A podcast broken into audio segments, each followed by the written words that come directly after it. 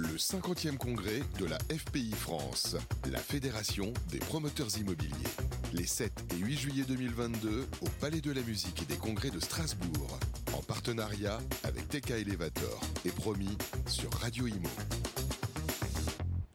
Eh bien bonsoir, Euh, bonjour à toutes et à tous. Euh, vous m'entendez Pascal? Parfaitement, Sylvain. Voilà, alors je vais enlever le casque, comme ça j'ai plus de réseau. Merci d'être avec nous, c'est notre dernière interview, on ne pouvait pas euh, conclure ce 50e congrès placé sous haute tension, si on peut dire les choses comme ça, avec son président Pascal Boulanger. Bonjour. Bonjour, Sylvain. Ça va Pascal? Très bien. Est-ce qu'on peut dire Pascal qu'on a eu l'appel du 18 juin et on a l'appel aujourd'hui du 6 juillet, euh, du 7 juillet euh, 2022 Alors, les enjeux ne sont peut-être quand même pas les mêmes, il faut Non. savoir relativiser.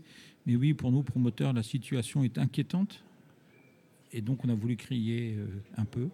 On a voulu porter un cri d'alarme, plus exactement, pour dire que ça ne pouvait plus durer. L'acte de construire euh, est rejeté partout en France. Nos chiffres sont mauvais, non pas par défaut de demande, mais par défaut d'offres.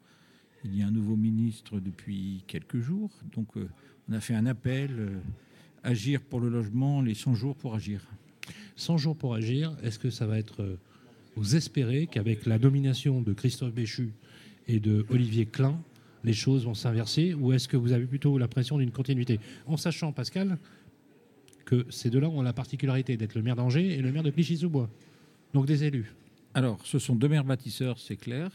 Nous, nous, avons, nous accueillons cela avec un, un regard très optimiste, mais il y a quand même des mais. Le premier, on aurait aimé un ministère de plein exercice. J'ai vu par expérience que quand c'est un ministère délégué, il sert souvent de variable d'ajustement, par exemple, entre un ministre de l'économie ou un ministre de tutelle de transition écologique. Donc, euh, une petite déception de ce côté-là, mais ça dépend aussi de la personnalité des ministres. Peut-être qu'on s'en sortira. Donc, euh, et le deuxième bémol, c'est que euh, malheureusement, avec la séparation des pouvoirs, les maires, ce sont les maires qui signent les permis de construire. Et donc, euh, si euh, le ministre fait ce qu'il veut, mais si le maire ne veut pas signer, il y a un problème. Donc, euh, c'est pour ça qu'on a lancé cet appel. On propose de faire différentes choses, notamment flécher de la TVA immobilière sur les maires bâtisseurs, puisque les maires n'ont plus d'intérêt financier réellement à, signer des permis de construire. Et l'un des axes, c'est de se leur dire, mais pourquoi pas flécher une partie de la TVA. Bercy va me répondre, et m'a déjà commencé à me répondre, oui, mais la TVA, c'est à nous, mais on n'a pas les moyens de la donner, sauf que j'ai répondu sous forme de, de boutade, mais je le pensais au fond de moi. Est-ce qu'il vaut mieux avoir 100% de zéro ou 75% de quelque chose? C'est très clair. Bah Donc on en est là. Donc euh, c'est vraiment l'une des mesures que, que nous voulons lancer. Si on estime que l'immobilier, on est d'accord, c'est un produit de première nécessité. On est tous d'accord là-dessus? Ah bah moi je le dis régulièrement, puis je vous vois venir Sylvain. Un produit de nécessité, c'est une baisse de TVA, c'est ça, Ah ben, c'est là que ah, vous allez arriver. Bah, si, si- si je vous dis Pascal, est-ce que vous êtes prêt à vous passer d'un morceau de sucre? Eh bien, c'est, une. Alors, c'est très Vous allez me dire, amusant. vous allez me dire oui. Et si je vous dis le logement, vous allez me dire non. C'est une petite enquête qui a été faite il n'y a pas longtemps. Est-ce Voilà. que vous pouvez passer 15 jours de sucre, 15 jours de lait, 15 jours de. Et tout le monde répondait oui. Et on dit est-ce que vous pouvez vous passer 15 jours de logement? Et là, tout le monde dit non. Donc, euh, c'est vraiment la définition du bien de c'est discriminant quand même. Oui, c'est discriminant parce que c'est visible, c'est discriminant parce que ce sont des grosses sommes. Et donc. euh, 15 l'État- points de TVA, ça ferait la différence hein, chez vous. Ah bah ça changerait tout, oui, bien sûr. Bien sûr. Vous imaginez si la TVA passait de, de 20 à à 5, oui, ça change tout. là. Mais en plus, c'est vous proposez, monde. vous proposez, Pascal Boulanger, quelque chose qui est tout à fait intelligible et facile à mettre en œuvre. Est-ce que vous avez l'espoir que les choses vont marquer? Est-ce que cet appel euh, du euh, 7 juillet 2022, Ouais, il n'y a pas que ça. Il y a, alors, en premier appel, il y avait la, la libération du foncier, foncier public ou foncier Ah oui. privé, en inversant le régime des plus-values. C'est quand même simple. Aujourd'hui, plus vous gardez un bien, plus vous êtes exonéré de plus-value. Sur les terrains constructibles, sur les terrains à bâtir, on pourrait faire l'inverse. plus Plus, vous le gardez plus vous êtes taxé, comme ça, ça, ça libère l'offre tout de suite. Intéressant.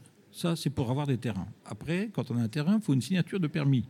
Si les maires, ils n'ont plus beaucoup d'intérêt à signer les permis de construire, s'ils récupéraient une partie de la TVA devant leurs électeurs et leurs administrés, ils auraient beau rôle de dire attendez, ok, ça donne un petit peu de nuisance, ça prend des vues, etc. Mais grâce à ça, je vais faire une crèche, grâce à ça, je vais faire une école. Ça va changer le prisme. Et il n'y aura pas de baisse de recettes pour Bercy, parce que de toute façon, les maires s'abstiennent. Donc là, on lance ce, ce projet, on peut le faire à titre expérimental pendant, je ne sais pas, deux ans par exemple. Bercy verra ses recettes augmenter puisque les maires vont se remettre à signer des permis de construire. C'est gagnant, gagnant, gagnant. La troisième demande que nous faisons, c'est effectivement une pause normative. C'est plus possible. C'est. On est, on est favorable à ces normes. On n'est pas contre simplement. Il y en a eu trop et trop vite. Ça change les prix, ça augmente.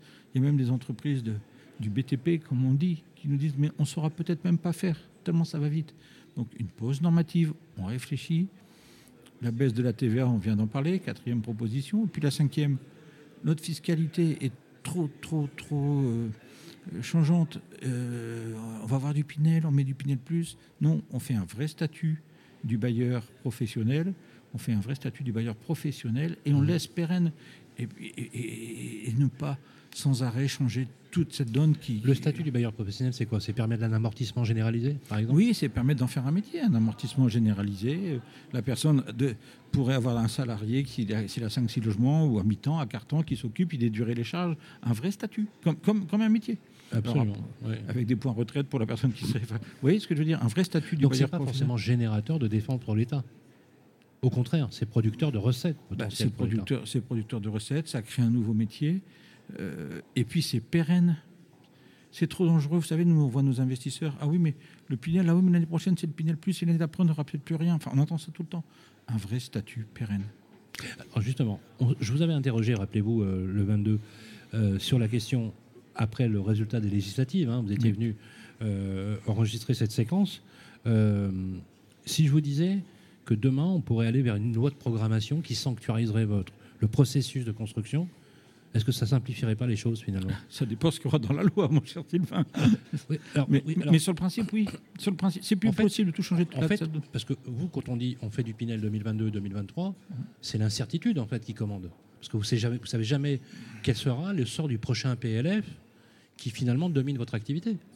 Exactement, donc c'est 2023-2024, après on ne sait plus. On, on- on- on- veut des, des solutions simples, des solutions qui incitent les maires à pouvoir re-signer les permis de construire, et on veut des solutions qui ne perturbent pas sans cesse l'investisseur qui dit moi je fais ça aujourd'hui, mais on lui explique aujourd'hui sa sortie sur la loi de- sur les plus-values par exemple, et on sait que s'il revend dans 20 ans, la loi elle aura changé quatre fois. Donc ça n'a pas de sens. Alors tout à l'heure, vous avez eu aussi des élus. hein. Vous avez eu Jean-Philippe Hugouin-Clément, Oui, vice-président de la région Île-de-France, qui est quand même le patron, le président de l'établissement public foncier d'Île-de-France, qui est quand même le plus gros. bien sûr, Et il est grand patron et aussi le patron de Grand Paris Aménagement. absolument. Donc, est-ce qu'on peut, on peut dire que Jean-Philippe Dugoin-Clément, c'est un maire bâtisseur et volontaire, mais quand on l'écoute, on, lui- on- on a l'impression qu'en fait, il est totalement bridé par ce pouvoir trop centralisateur qui finalement l'empêche euh, l'empêche d'évoluer. Il y a plusieurs problèmes. C'est ce que je vous disais en début de- d'interview, c'est que euh, il y a d'abord la, réglementation qui fait que euh, il y a une séparation des pouvoirs entre ce qui est voté et ce que le maire peut faire. Et ensuite, vous avez une, pression de la population. Donc même un maire bâtisseur, quelquefois, il est coincé par un PLU. Il faut libéraliser cet acte de construire. Euh, Il y a plein de méthodes. Il faut euh, et, et l'État doit intervenir. On lui demande d'intervenir sur ces maires justement. Il faut les aider. Pascal Moi, Boulanger, moi, je veux, attends, excusez-moi, je veux, je veux pas stigmatiser les maires. Je dis, Oui, oui, ils n'ont plus d'intérêt à signer les permis. Il faut leur trouver des, des intérêts. Ils auraient même tout à perdre à, les signer quelque part. Je parce pense, que oui. Ils se mettent leurs administrés sur le dos. Ils sont, pas, ils, ils sont dans un. En fait, ils ont, ils ont absolument rien à gagner. Ben non, allez, c'est clair. Un immeuble, ça fait des nuisances parce que ça prend du soleil à un autre, euh, etc. Ensuite, il y a 15-20 mois de chantier, ça fait de la poussière, du bruit des camions pendant les, les conduites scolaires. Et après, quand il y a les, les habitants, eh ben, ça crée du, du- du monde dans la rue. Ça, ça, ça, faut trouver des, des moyens dans les écoles, dans les crèches. Donc, les, les maires sont perturbés par ça. Ils préfèrent s'abstenir. S'ils avaient des recettes, ils pourraient développer des crèches. ils pourraient- vous voyez c'est pour ça que je demande de, de flécher une partie de la TVA. Pascal Boulanger, est-ce qu'on peut construire sans artificialiser Mais bien sûr que oui, il faut construire la ville sur la ville. Nous, on est, nous, on est assez d'accord euh, avec Lausanne.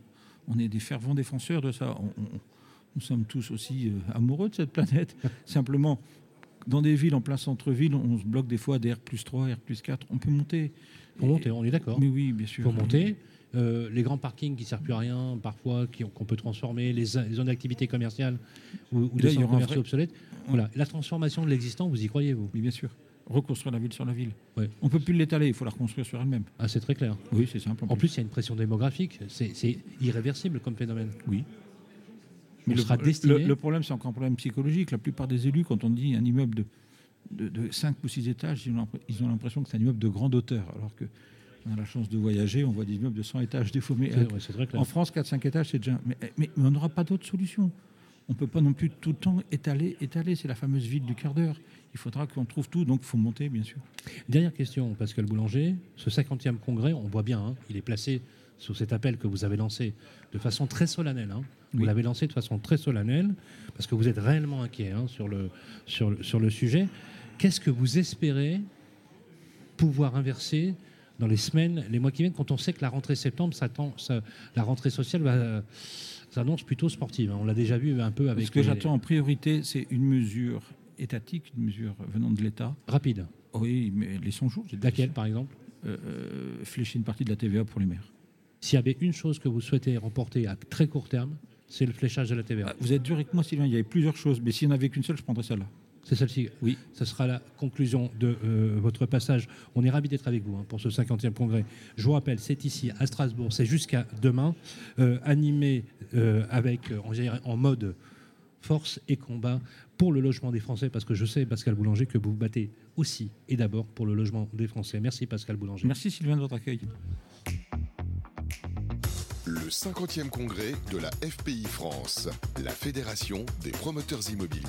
Les 7 et 8 juillet 2022 au Palais de la Musique et des Congrès de Strasbourg, en partenariat avec TK Elevator et promis sur Radio Imo.